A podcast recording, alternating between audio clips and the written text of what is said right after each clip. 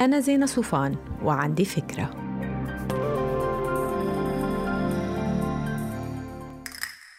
هاي تسمعوا بين وقت ووقت تعبير الذكاء العاطفي بينقال فلان emotionally intelligent شو يعني هيدا الشيء وليش الدراسات الحديثه بتربط الذكاء العاطفي بالنجاح بالحياة الاجتماعية وبالعمل على حد سواء؟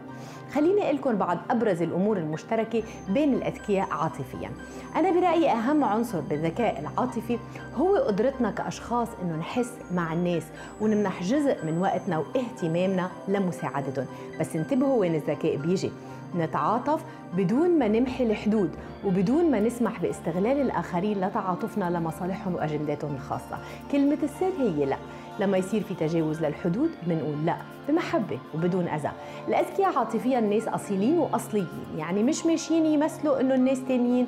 مبادئهم فوق كل شيء. عشان هيك لما بيقولوا لا لحدا حدا بيزعل منهم واللي بيزعل بفرجوه مرارا وتكرارا إنهم أحسن ناس بفتح الصفحات الجديدة. اللي بيمشي حامل معه جروحاته ومرارة الماضي هو بيتعب مش اللي أذوه أو جرحوا الأذكياء عاطفيا بيعرفوا يطفوا التليفون وينفصلوا عن الشغل وقت المرح أو وقت الراحة بس لما يقرروا يشتغلوا ما في شيء بشتت لهم انتباههم. هن ناس إيجابيين بيشوفوا جانب منيح بكل شيء حتى لو بدأ كله سيء بأول وهلة.